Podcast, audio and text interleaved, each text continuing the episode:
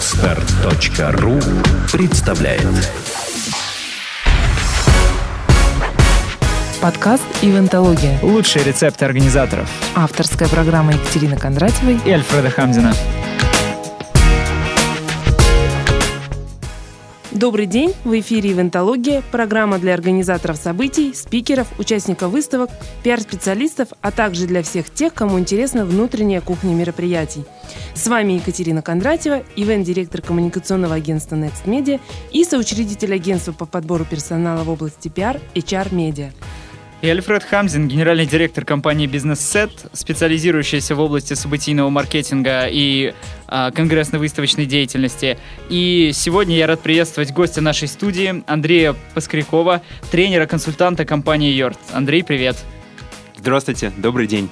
Спасибо огромное за приглашение и чудесная студия, и чудесные ведущие. Ну отлично, начнем тогда. Андрей, скажи, пожалуйста, мы сегодня хотели с тобой затронуть тему корпоративного обучения.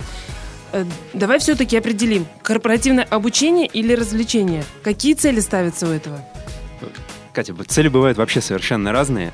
А, тема действительно специфическая, а, особенно для тех, кто организует мероприятия, потому что мы сразу две редкие темы затрагиваем. Во-первых, мероприятия для компаний, а во-вторых, еще и обучающие. Это определенный серьезный сектор. Бывает по-разному. Я, конечно, чаще имею дело именно с обучающими мероприятиями, которые так или иначе направлены на развитие сотрудников. Это тренинги, это семинары, это какие-то программы наставничества и еще масса других форматов. Вот я надеюсь, мы сегодня уделим им время. Развлечение тоже бывает, само собой. Э, это часто зависит от там, заказа заказчика. Но если по-настоящему хочется и какой-то обучающий компонент, и развлечения, лучше тренера с тамадой не путать, а делать отдельно тренера, отдельно тамаду. А, у нас даже есть опыт, что мы вместе работали с тамадами, с ведущими. И это прекрасно получается. Каждый выполняет свою задачу на профессиональном уровне. Скажи, Андрей, а вот э, по факту, как проходит этот процесс? То есть есть э, тренинги, а есть корпоративное обучение. Есть ли какое-то различие между этим, этими двумя понятиями? Ну, для меня нет. Для меня корпоративное обучение — это некоторая цель, задача, область. И внутри этой области есть огромное количество разных инструментов. Э, я думаю, что я сейчас кратко там очертю для наших слушателей, какие инструменты бывают. Итак, вот есть э, слово тренинг. Оно хитует по количеству запросов в интернете и вообще чертовски популярно в последнее время. А, если корням возвращаться, то тренинг это обычно работа с группой от 10 до 15 человек – Работа бывает двух жанров. Она бывает либо на личностном уровне, это личностные тренинги, которые работают с принципиальными установками людей, там, что в жизни правильно, что неправильно и как жить. В том числе там работа с целями, она туда же уходит. И тренинги специальных навыков. Это навыки установления контакта с клиентом, навыки постановки задач и еще масса всего того, что используется в корпоративной среде. А кроме этого есть другие форматы. А, они решают ту же самую задачу обучения сотрудников. Это форматы семинарские, когда передаются особые знания, когда суть не столько в формировании навыков, сколько в передаче особых специальных знаний от специалиста к специалисту.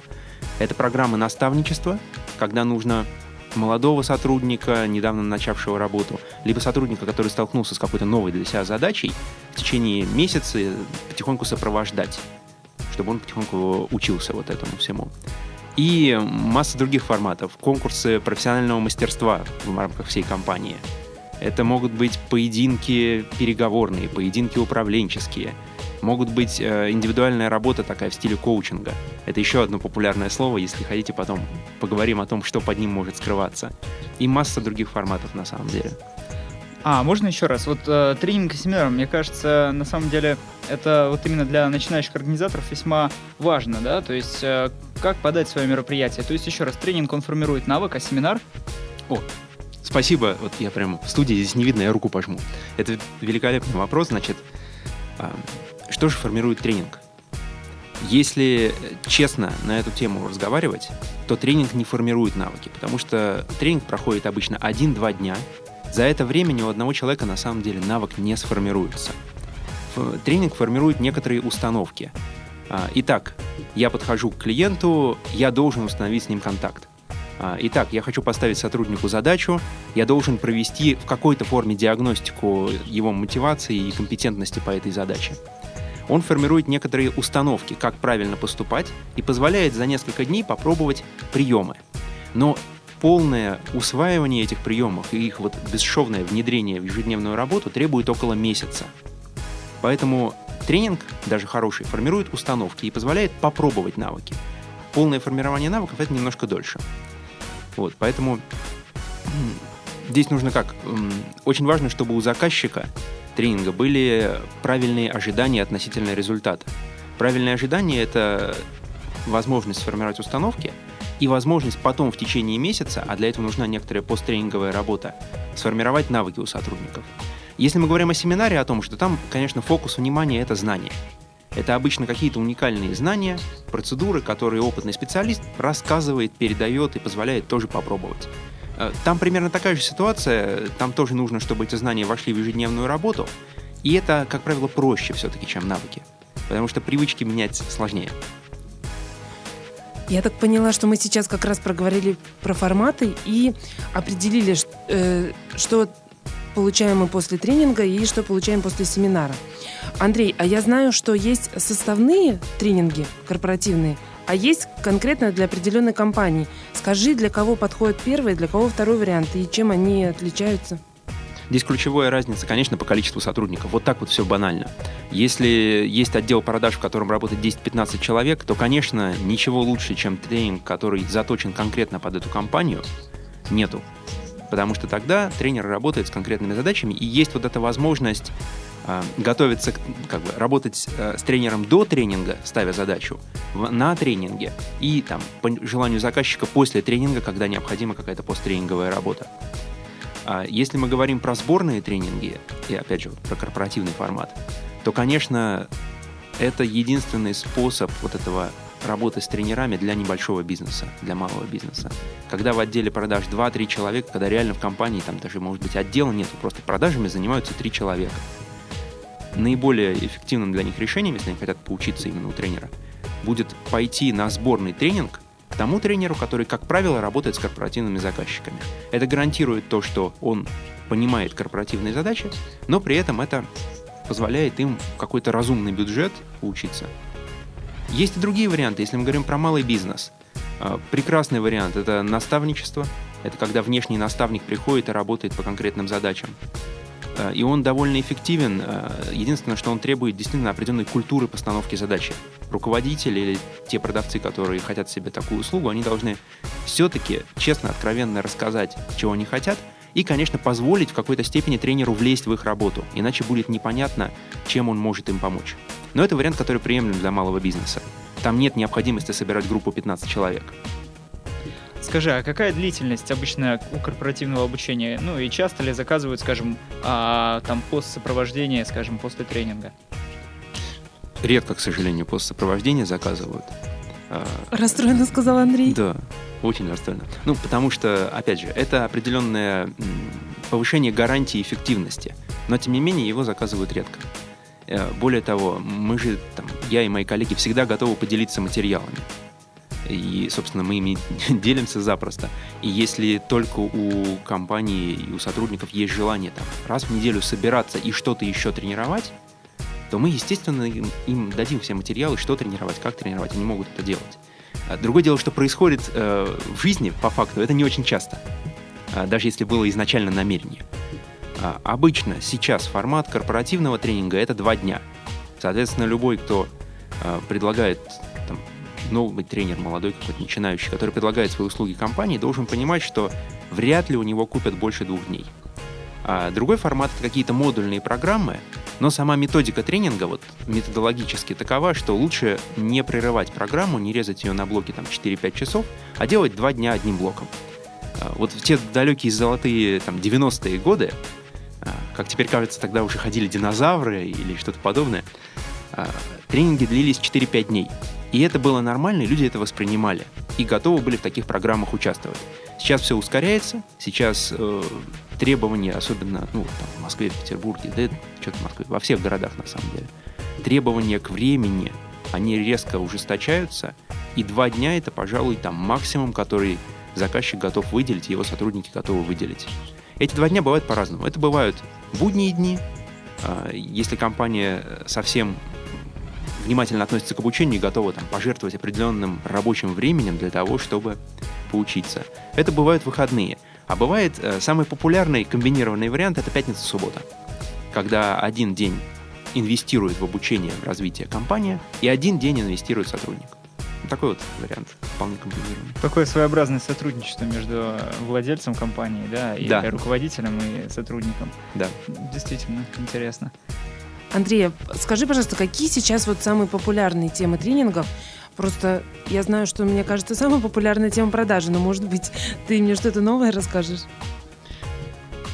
Ну, самая популярная тема любого обучения во все времена, наверное, это как сидеть на диване, ничего не делать и стать миллионером. То есть А. такая своеобразная волшебная таблетка. Да. А если говорить про корпоративный сектор, э, где люди, конечно, тоже хотят э, стать миллионерами, в общем-то, прикладывая минимум усилий, но они уже знают, что это не так обычно, что обычно все-таки приходится что-то делать, то, конечно, продажи самые популярные просто из-за массовости, из-за огромного-огромного количества людей, профессионально занимающихся продажами в стране. И вторая тема – это тактическое управление, постановка задач, мотивация, вот этот блок. А про продажи хотел у тебя уточнить. А, может быть, э, причина в том, что эта отрасль, э, точнее, это направление как специализация там хромает у бизнеса, и поэтому они а, испытывают большую потребность в том, чтобы их там про- э, специалисты по продажам повышали свою квалификацию и приносили компании больше денег. Да, да, да, да. И это из-за определенной там, структуры образования у нас в стране, и сейчас это начало меняться, но все-таки определенного отношения к профессии продавца, а, которая, в общем, многими людьми э, профессией особенно не считается, к огромному сожалению. Хотя работа, на самом деле, тяжелейшая и работа, требующая специальных навыков. А, Университеты учат программистов, университеты учат лингвистов, университеты учат э, да кого угодно на самом деле. Водитель троллейбуса тоже довольно долго проходит обучение. А, Я не знаю мест, где вот в таком режиме учат профессиям, связанным с продажей, коммуникативным профессиям. Это, как правило, э, личные качества человека плюс вот его жизненный путь. Он в какой-то момент пош- по- пошел в отдел продаж и попал в продажи и начал этим заниматься. Поэтому огромное количество продавцов, они делают свою работу, они, в общем-то, хорошо, на хорошем среднем уровне работают. А, При этом у них э, нету вот этого каркаса знаний в голове, который бы позволил бы им еще 10, 15, 20 процентов эффективности нарастить, просто на скорости выполнения задач. А, скажи еще, а сколько вот вы готовитесь к тому, чтобы провести, например, тренинг по продажам? Ведь, а, как я понимаю, каждая отрасль, она специфична, и если, например, вот ваши бизнес-тренера, а, они разбираются очень хорошо в одной области, то, к примеру, там, перейдя, там, про- проводя тренинг для компании, работающей в области IT, нужен определенный бэкграунд. Вот сколько он у вас занимает, ну, или у вас есть какие-то уже универсальные методики? Ну, тут как палка о двух концах всегда и-и. Не, тут нет или. А, естественно, мы с клиентом встречаемся а, в ряде сложных случаев, когда есть какие-то сомнения, когда есть ощущение, что действительно огромное количество специфики. Мы просто встречаемся с той командой, которую будем учить. То есть с той там, отделом продаж, например, или управленческой командой, когда есть ощущение, что специфика есть. А, Беседуем с ними, с чем они сталкиваются, какие задачи решают. В подавляющем большинстве случаев оказывается, что на 90% их задачи, опять же, тот же самый коммуникативный блок в общении продавца, и они очень похожи на то, что и у других. Ну а еще после там 50-й, 60-й компании совершенно разных профилей уже понимаешь, как в том или ином, в той или иной команде устроены продажи. Нужно там 5-10 вопросов просто для формирования правильного понимания заказа. Но это самый важный момент. То есть с клиентом можно беседовать, в общем, бесконечно. Но при этом есть вот этот вот самый важный момент, когда ты выясняешь, что же, собственно, клиенту нужно, и для этого нужно, а, задавать правильные вопросы, и это определенное искусство, и, б, беседовать с максимальным уровнем заказчика, который тебе доступен. Доступен генеральный директор, беседовать с генеральным директором и директором по персоналу и руководителем отдела продаж. Соответственно, в ряде случаев, например, доступен директор по персоналу, а по каким-то стечениям обстоятельств руководитель отдела продаж вот в этот период уехал. Ну, в общем, все равно с заказчиками разных уровней, с тем, что в профессиональном сленге называется технический закупщик, финансовый закупщик, вот с разными видами закупщиков приходится заказ согласовывать. А, Почему? Потому что самые, самые страшные рекламации и претензии клиентов могут быть связаны только с тем, что ты провел не тот тренинг. Они хотели а, переговоры по содержанию, но называли это словом продажи. Тренер не разобрался, получил рекламацию. Он вышел в группе, и опытным людям, которым нужны на самом деле переговорная программа, серьезная, начал как эскимосам рассказывать про снег. Они и так все знают, это то, что в блоке продаж идет. И, возможно, применяют. А, либо другая ситуация. А, собирается группа, тренинг «Тактическое управление» — это постановка задач, такой базовый тренинг по управлению и постановке задач и мотивации сотрудников. А, на него собирают группу, которая, по сути, относится к кадровому резерву. Это люди, которые еще не руководят. Это тренинг на вырост. Но по каким-то причинам тренер это не выяснил, или ему забыли сказать, или группу перед самым тренингом решили немножко разбавить, поменять и так далее. А, и тогда получается другая история. Тренер эфиопом рассказывает про снег. Оно как бы здорово, конечно, для общего образования полезно, как общеукрепляющее, но при этом совершенно не, прикл... не прикладывается к их жизни. Очень интересно рассказал Андрей. Добавь мне, пожалуйста, вот еще какой информации. Вы уже сейчас обсудили как раз про задачи тренинга продаж. А какие обычно еще ставят задачи твои заказчики? Разные. Ну, чаще всего. Если я так, классификацию несколько примеров, да? Если про классификацию, бывает вот четыре разные такие темы, самые популярные цели, то есть темы. А, первое. А, развлечение. Что-то заскучали. Надо вот встряхнуть. Обычно это произносится, вот кодовое слово, которое звучит здесь в постановке заказа, это «нам нужно встряхнуть и замотивировать». Ну, то есть это означает, что вот базовое то, что сейчас произносит, это про развлечение. А, такой тренинг бывает под Новый год, а, под э, день рождения компании, совмещается с э, корпоративным застольем, проходит замечательно весело, оставляет массу эмоций, э, но не, там, образовательной функции не несет. Это вот то самое совмещение, там, тренер-тамада. Такое бывает, с таким не очень интересно работать. Следующее. Это задача поразить.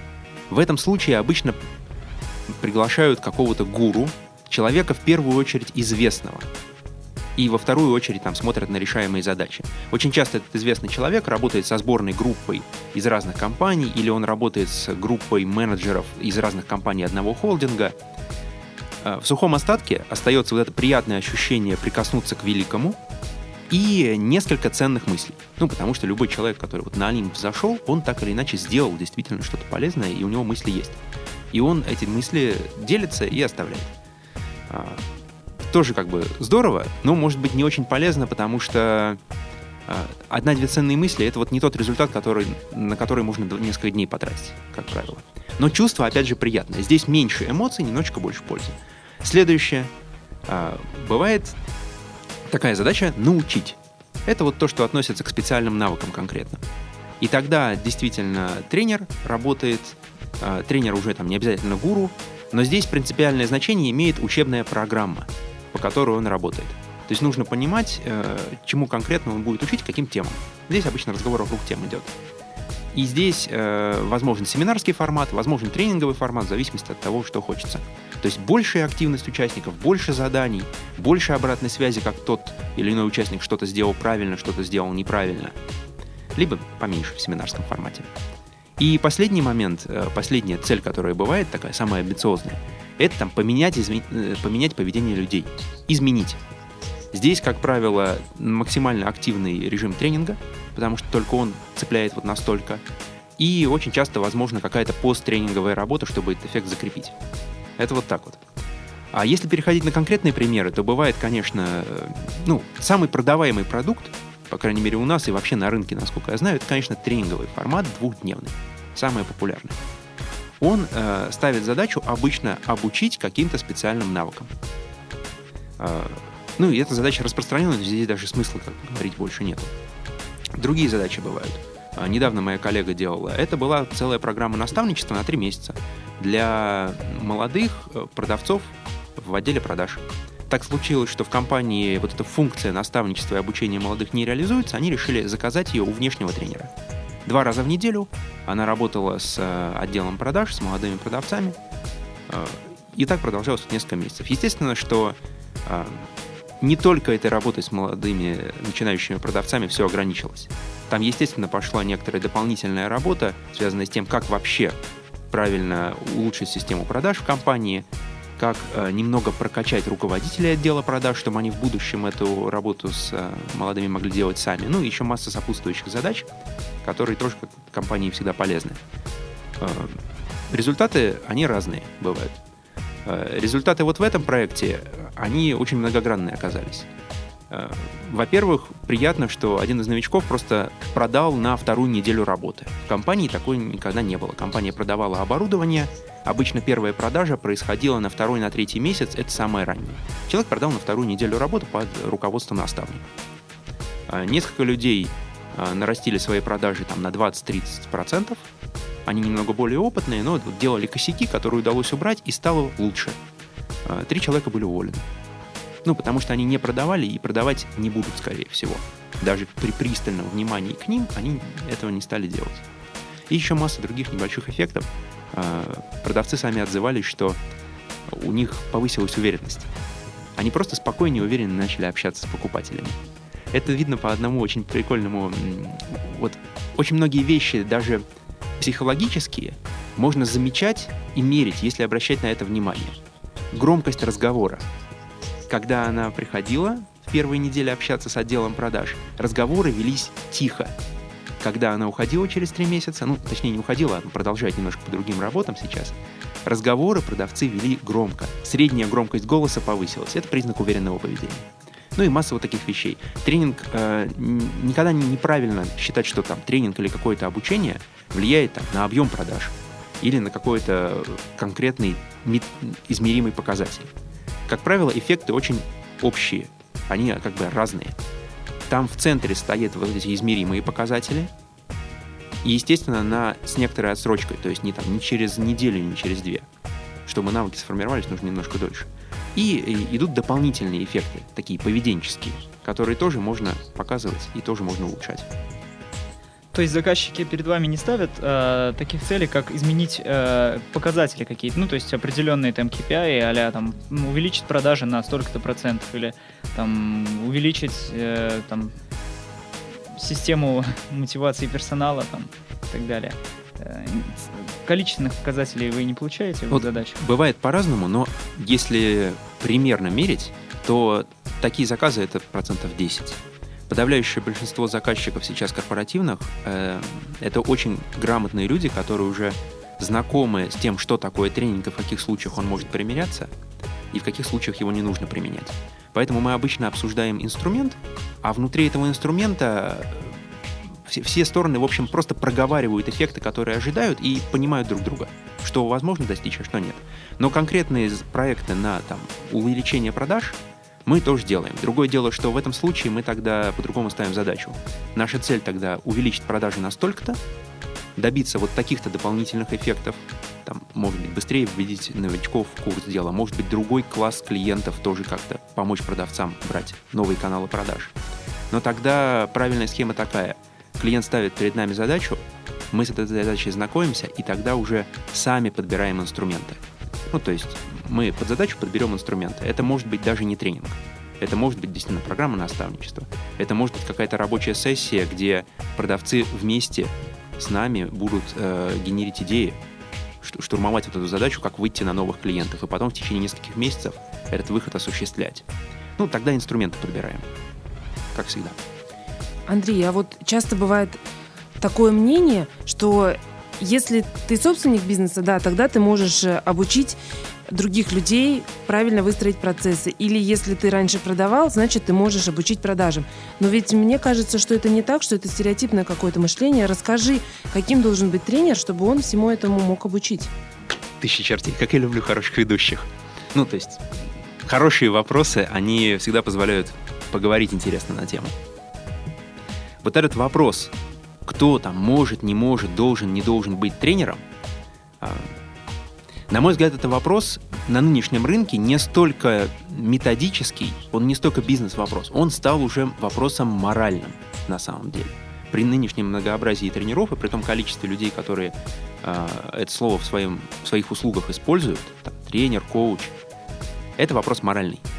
А, а по нему, поэтому у меня вот там а, ответ будет из двух частей. Видите, я даже волнуюсь. Ну, потому что вообще важный вопрос. А, ответ э, из двух частей. Первая часть моральная. Как я на этот счет думаю. Это не наука. Ну, то есть тренер иногда говорит что-то, что наука и проверено. Вот сейчас не наука, мой взгляд. А, решая моральный вопрос, имеешь ли право ты выйти к группе и кого-то чему-то учить, нужно задумываться над двумя вещами. Вот бывает такое, что ты уникальный носитель знаний. Ты 15 лет проработал в отрасли, металлургической. Чтобы проверить температуру доменной печи, ты открываешь дверцу, снимаешь шапку, подставляешь лысину и чувствуешь, да, сталь сварилась. И по-другому никак невозможно это объяснить. Ты уникаль... уни... носитель уникального навыка, знаний и еще чего-то такое классное знаешь. И это позволяет тебе выходить к людям и учить их, потому что ты носитель уникального знания. Вот здесь ты на 100% на одном полюсе. И другой полюс. Ты, возможно, не имеешь личного опыта большого. Ну там, он какой-то умеренный личный опыт. Я считаю, что он все равно должен быть всегда, но он умеренный. Но ты уникальный носитель методики. Ты классно учишь людей. Ты умеешь так сказать, так объяснить, дать такое задание, что люди это, а, запомнят на всю жизнь, б, захотят применять в работе. Ты классный методист. И это другой полюс. Так вот, э, чтобы иметь право выходить к людям, должно в сумме получаться 100%. Ты должен быть либо классным носителем знания уникального, либо классным методистом, либо в каком-то сочетании их сочетать. Например, там 60% ты классный методист, 40% у тебя есть знания уникальные. И это дает моральное право выйти, а еще это дает некоторую гарантию, что тебя будут слушать вообще. Ну, не то чтобы гарантию, там тоже нужно усилия. А, но это дает, по крайней мере, э, ожидание, что тебя будут слушать. Андрей, а расскажи, пожалуйста, как ты пришел в профессию? Я прошел, пришел через бизнес, как сейчас, наверное, большинство все-таки тренеров приходят. Тренд на рынке меняется. Раньше приходили в основном через психологию, сейчас проходит, приходит в основном через бизнес. И мы в этом смысле приближаемся к американскому рынку, где подавляющее большинство тренеров приходит не через психологию, а через бизнес. Я... Ну, у меня вообще интересно. У меня первое образование было вообще математическое. И такое глубоко научное. Санкт-Петербургский государственный университет. Кафедра математической физики. А, Жесткая кафедра такая, которая отчисляет э, добрую половину матмеха. Ну, в общем, вы, выпустился я с нее с э, красным дипломом, это я хвастаюсь. А дальше все-таки занимался в основном экономикой. Это была экономика, это были финансы вот в этом блоке. А потом я работал в инвестиционном фонде, где работа очень похожа на самом деле на консалтинг. Она по-другому называется, но во многом вот это представление интересов э, инвестора и ведение проектов очень похоже на консалтинг. И, собственно, через консалтинг я, когда уходил из инвестиционного фонда, пришел в эту сферу консультирования и обучения. Вот так вот. И сколько, получается, лет ты уже этим занимаешься? А, непосредственно тренингом два года. Совсем немного. Те люди, которые мне нравятся, как ведут, и у которых я учусь, занимаются, как правило, 15, 13-15 лет, ну или там около 10 уж точно. А, по моему ощущению, время созревания профессионального в этой профессии это где-то 5-6 лет. Мне кажется, тут действительно еще зависит от того, в какие проекты ты войдешь, потому что это может быть как медленный рост, так и реально динамичный. Скажи, а вот с точки зрения э, корпоративного обучения как услуги на рынке, вот э, можешь ли ты дать какой-то комментарий по тому, как это продавать, как это преподносить заказчику? Могу. Опять же, основываясь на том, что рынок меняется. А, основные закупщики, те, с кем непосредственно придется общаться, это HR-директора, директора по персоналу, это менеджеры по персоналу, менеджеры по корпоративному обучению, иногда встречается название тренинг-менеджер. То есть это вот то, что написано у человека на визитке. А, его задачи непосредственно связаны с обучением персонала и развитием. А, стоит совершенно точно ожидать, что этот человек, он выясняет технические вопросы, то есть он выясняет соответствие той темы и тренера, и вообще э, той тематики, по которой учить, группе и задачам компании. Э, но при этом конечное решение принимает либо генеральный директор, либо коммерческий директор. То есть вот носитель бюджета — это кто-то другой. Поэтому программа «Минимум» — это одобрение и продажи двум людям в итоге. Э, техническому закупщику HR и финансовому закупщику директору. В ряде случаев нужно смотреть и согласовывать, как это происходит вот с самой группой, то есть встречаться с группой будущей. Но такое не часто происходит. Э, и не часто это происходит вот по какой причине. Э, HR сейчас, все, кто работает с персоналом, довольно грамотные люди. Образ сейчас заранее извиняюсь перед HR, образ девочки и чарщицы, которая выпускница психологического факультета, совсем недавно выпустилась и только-только вот три месяца назад приступила к работе и думает, вот сейчас нужно всех срочно учить и заказывать тренинг, это такой образ из 90-х, э, начала 2000-х. Сейчас это грамотный очень специалист. В любой крупной компании э, директор по персоналу это человек, который прошел там профессиональный путь 10-15 лет уже сейчас, а, она, скорее, эта женщина, очень хорошо понимает, а, для чего и ей нужно обучение, а, какую группу она хочет на него отправить. Поэтому а, разговор строится исключительно профессионально. То есть нужно понимать, что мы в большей степени учим, чем развлекаем. Для развлечения это другой отдел, это другие интересы. Вот, а ее интересуют вопросы, конечно, содержания программы и там, влияния на сотрудников. А директора, как финансового закупщика любого, интересуют вопросы влияния на бизнес и всяких тонких эффектов, которые э, можно получить. То есть уже отталкиваясь от этого, мы выбираем определенный подход, да, но это уже мы не будем углубляться, я полагаю, в сам процесс продаж. Вот. Ну, Скажи. Ну, в двух словах просто э, директор по персоналу скорее всего будет обсуждать э, в контексте вот инструментов продуктов, э, ну так более простом что ли, и некоторых эффектов, которые появляются. То есть определенные знания, определенные, может быть, там, эффекты, которые ожидаются после тренинга, а, определенные материалы, которые будут в компанию переданы, и традиционные эффекты, там, типа мотивации сотрудников, потому что обучение — это влияние к сотрудникам, э, это внимание к сотрудникам, и всегда какая-то мотивация дополнительная появляется к работе. Директора не столько интересует тонкие вопросы про то, как будет организована программа, он может ее даже, в общем-то, не читать, то есть главные темы только. Его интересует, э, как эта тема встраивается в его бизнес. Э, с ним стоит обсуждать, чего он хочет добиваться в этом году, там, в следующем году, и уже смотреть, какие навыки людей для этого нужны, как нужно повлиять на команду, нужно для этого действительно, чтобы люди были вот в одном информационном поле с одним уровнем навыков. Или они собираются стремительно расширяться, у них будет много новичков, у них будет э, внутренний рост управленцев, у них бывшие специалисты станут руководителями отделов, и тогда там другие задачи. Ну вот, вот такого уровня задачи обсуждаются. Я понял. А, если не против, я задам сейчас два сразу вопроса, связанных.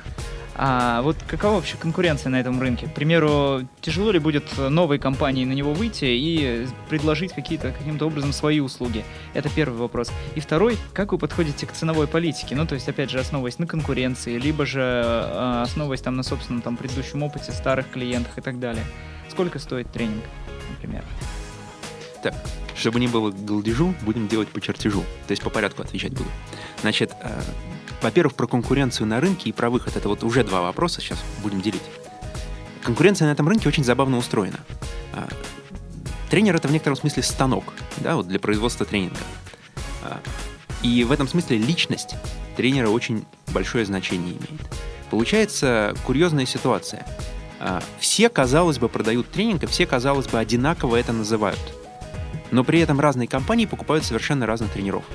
Кому-то важно чтобы тренер был в большей степени ориентирован там прозападно, на западные методики, и приехал в пиджаке с галстуком и очень дорогими часами, обязательно. А, кому-то важно, чтобы этот человек был в большей степени ориентирован на российский опыт, а кому-то важно, чтобы он вот учил по определенной программе. Кому-то важно, чтобы он был там, харизматичный очень. В итоге получается ситуация, когда под одним словом тренинг и под одним названием профессии тренер живут очень разные люди, и заказчики покупают очень разных людей.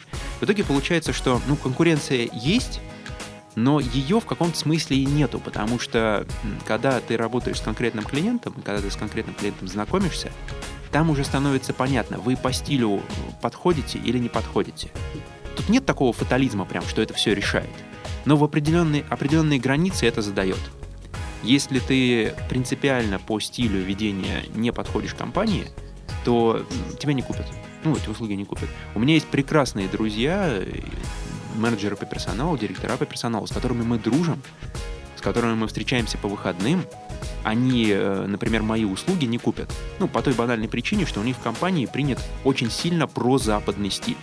Они лучше, степ... они лучше закажут э, тренинг на английском, э, ну, может быть, он не всем будет сотрудникам кристально ясен, но вот такой прозападный стиль. Окей. Хотя на английском тоже могу. Ну ладно. Теперь э, второй вопрос про то, как вы, выйти на этот рынок э, новым компаниям. Э, рынок, он действительно стал довольно структурированный и такой довольно жесткий. Э, выйти сейчас на корпоративный рынок новой компании действительно тяжело. Был, было определенное окно возможностей, скажем, после там, 2008 это был там последние пять лет, основное окно возможностей заключалось в том, чтобы работать в регионах потому что э, в регионах проснулся вот интерес к тренингу и вообще к этому, к обучению сотрудников. И там было много возможностей для того, чтобы работать, для того, чтобы выходить. И в регионах России тоже выросло огромное количество очень профессиональных, хороших тренеров. Э, сейчас такого окна, пожалуй, нету. Сейчас э, ключевое, ключевым на рынке становится заметна фокусировка. То есть все меньше и меньше компаний, которые делают все – а, даже если в одной компании там делают все, то заметна фокусировка и специализация тренеров по конкретным направлениям. Ну вот там, мое направление — это все вопросы, которые связаны с управлением людьми, с управлением проектами. Некоторые другие темы я тоже могу провести, но при этом я понимаю, где моя специализация основная. Вот. И в этом смысле залог успеха для компаний, которые выходят, это личность одного тренера, который тянет в начале компанию, там, двух тренеров, которые тянут в начале компанию, и очень конкретный посыл рынку, что мы делаем лучше всего. Вот э, период бума на рынке, он э, про, закончился. Началось такое плато, на котором нужно быть э, узкоспециализированным профессионалом, чтобы что-то продать. И был еще следующий вопрос. Да, касательно ценообразования. Сколько стоит тренинг? Э, сейчас на рынке тренинг корпоративный э, мерят в тренинговых днях это такая единица измерения, которая всем привычна. Тренинговый день сейчас стоит от 30 до 100 тысяч рублей. Вот в этот ценовой диапазон попадает 90% рынка. Есть э, по разным причинам те, кто готовы продавать свои услуги дешевле, и есть э, звезды, которые, у которых цены доходят там, до 200-300 тысяч рублей за один тренинговый день. И то, и другое плохо. А, вот почему. Почему там маленькие кусочки рынка, меньше и больше.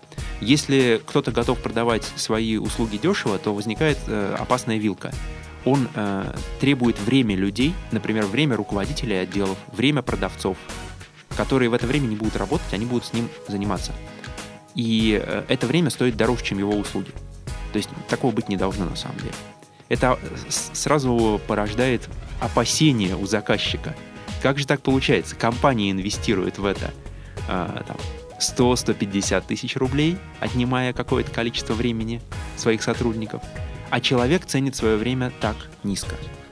И другой полюс, 200-300 тысяч рублей за тренинговый день, как правило, ведет к неизбыточным надеждам. Это ну, редкие ситуации, когда компания и директор по персоналу, и директор понимают, что они приглашают звезду, в основном для того, чтобы мотивировать своих сотрудников, мотивировать своих руководителей, там, директоров. Они понимают, что это способ прикоснуться к великому. А в ряде случаев они считают, что если они приглашают звезду за 230 тысяч рублей тренинговый день, то будет не обязательно чудо. Что уже в конце первого дня людей посетит озарение, уже утром перед тренингом, там, который в 10 начинается, они в 9 прибегут на рабочее место и начнут громадные изменения в компании, которые приведут к ее победе на рынке. В общем, несбыточные ожидания. Естественно, никаких несбыточных э, надежд не сбывается. Все происходит э, хорошо, на хорошем профессиональном уровне, но без чудес обычно. И через месяц, через два возникает вот у закупщиков вот это неприятное ощущение, что мы что-то переплатили. Ну вот, это другая крайность. А чтобы вот не было несбыточных надежд, как все-таки отследить эффективность тренинга? По-разному. А, я сейчас списком разные методы скажу, потому что это вот на разные задачи работает. А, первое. Самое такое банальное, что чаще всего бывает, это отзывы участников. Но отзывы участников, они в большей степени строятся на эмоциях.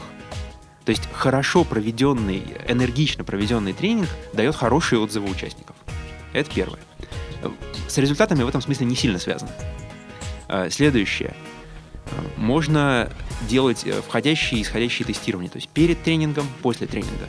К этому вопросу нужно подходить очень осторожно, потому что есть личные навыки, которые там про того же продавца, например, в его поведении, а есть навыки, связанные с управлением. И они должны измеряться не столько по руководителю, сколько по реакции его сотрудников. Ну, то есть становится такая непростая задача. Но, опять же, когда клиент этого хочет, такое сделать можно, такое делается. А, бывают э, результаты числовые, денежные, там, сантиметры, граммы, секунды, которые достигаются в следующие месяцы. Но в этом случае, если клиент ставит такую задачу, то хочется, конечно, обсуждать с ним инструменты и тогда гарантировать определенную посттренинговую поддержку. Вот. Ну и бывают, в конце концов, вот эти вот слабо измеримые психологические результаты, как э, ускорение проведения совещаний. Вот э, среднее совещание было там час 15, а стало 45 минут. Но для этого, опять же, кто-то должен взвалить на себя ответственность, действительно это измерить.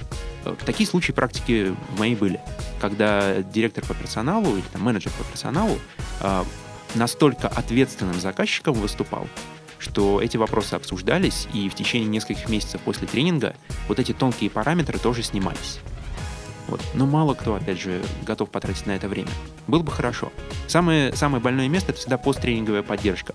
Она здорово увеличивает эффективность, а клиент, к сожалению, редко готов за нее платить. Да, ну что, я думаю, в завершении можно спросить у Андрея а, о том, на каком, к примеру, тренинге был ты сам и который тебе больше всего запомнился. Ведь я правильно понимаю, что ты сам участвуешь и сам обучаешь, проходишь какие-то обучения на специализированных тренингах. Да, да, да, конечно. Вот, ну, какой, по твоей точке, с твоей точки зрения, тренинг был действительно там полезным, сочетал в себе все положительные а, стороны, о которых мы сегодня говорили? Ну, я в основном э, посещал тренинги своих коллег, либо там знакомых тренеров, соответственно. Потому что у меня есть тот же самый, как у любого заказчика, эффект. Я должен доверять тренеру и должен что-то про него знать. Вот поэтому я посещал тех, кого знаю. Э, Мне чертовски симпатизирует, как ведет тренинги мой коллега Алексей Балмасов. Ну, это действительно опытный тренер, очень. И э, две программы у него, которые, конечно, очень сильный след у меня оставили. Это программа «Переговоры».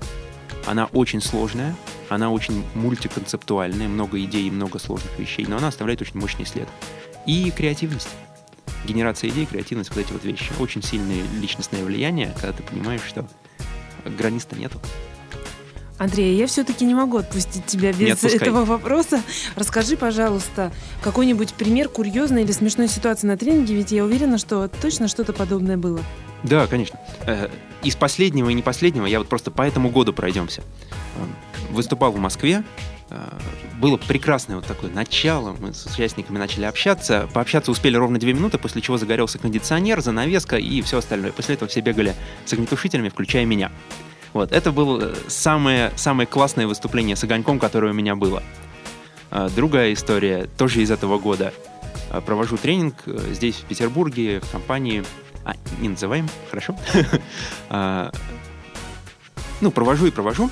Заходит какая-то девушка, садится и в итоге начинает очень активно участвовать. В перерыве я узнаю, что она просто проходила по коридору, а там дверь была приоткрыта, она услышала, они соседи, они на одном этаже снимают э, соседние, эти, соседние помещения в бизнес-центре.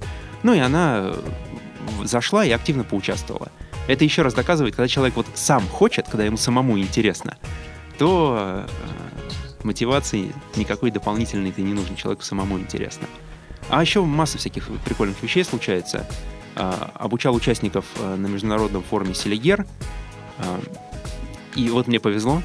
А, Наш известный друг и знакомый Ярослав Андреев, он а, до этого встретился с участниками, а потом они были у меня. Ярослав Андреев научил их, э, что нужно, как только тренер начинает что-то рассказывать, обязательно ржать и задавать ему всякие идиотские вопросы. Слушайте, это здорово скрасило вообще нашу работу, потому что ребята, они очень активно себя вели. И то, что они считали там смешными вопросами, на самом деле были довольно прикольные и серьезные вещи. Поэтому вот Ярославу Андрееву просто большое спасибо за оживление процесса. Вот такое было. Ну, я думаю, на этой э, позитивной ноте мы завершим нашу сегодняшнюю программу. А, С нами сегодня в студии был Андрей Поскряков, тренер-консультант компании Йорт. А, И, друзья, с вами были ведущие подкаста «Ивентология» Альфред Хамзин. И Екатерина Кондратьева. Увидимся в следующих подкастах. До свидания. Сделано на podster.ru Скачать другие выпуски подкаста вы можете на podster.ru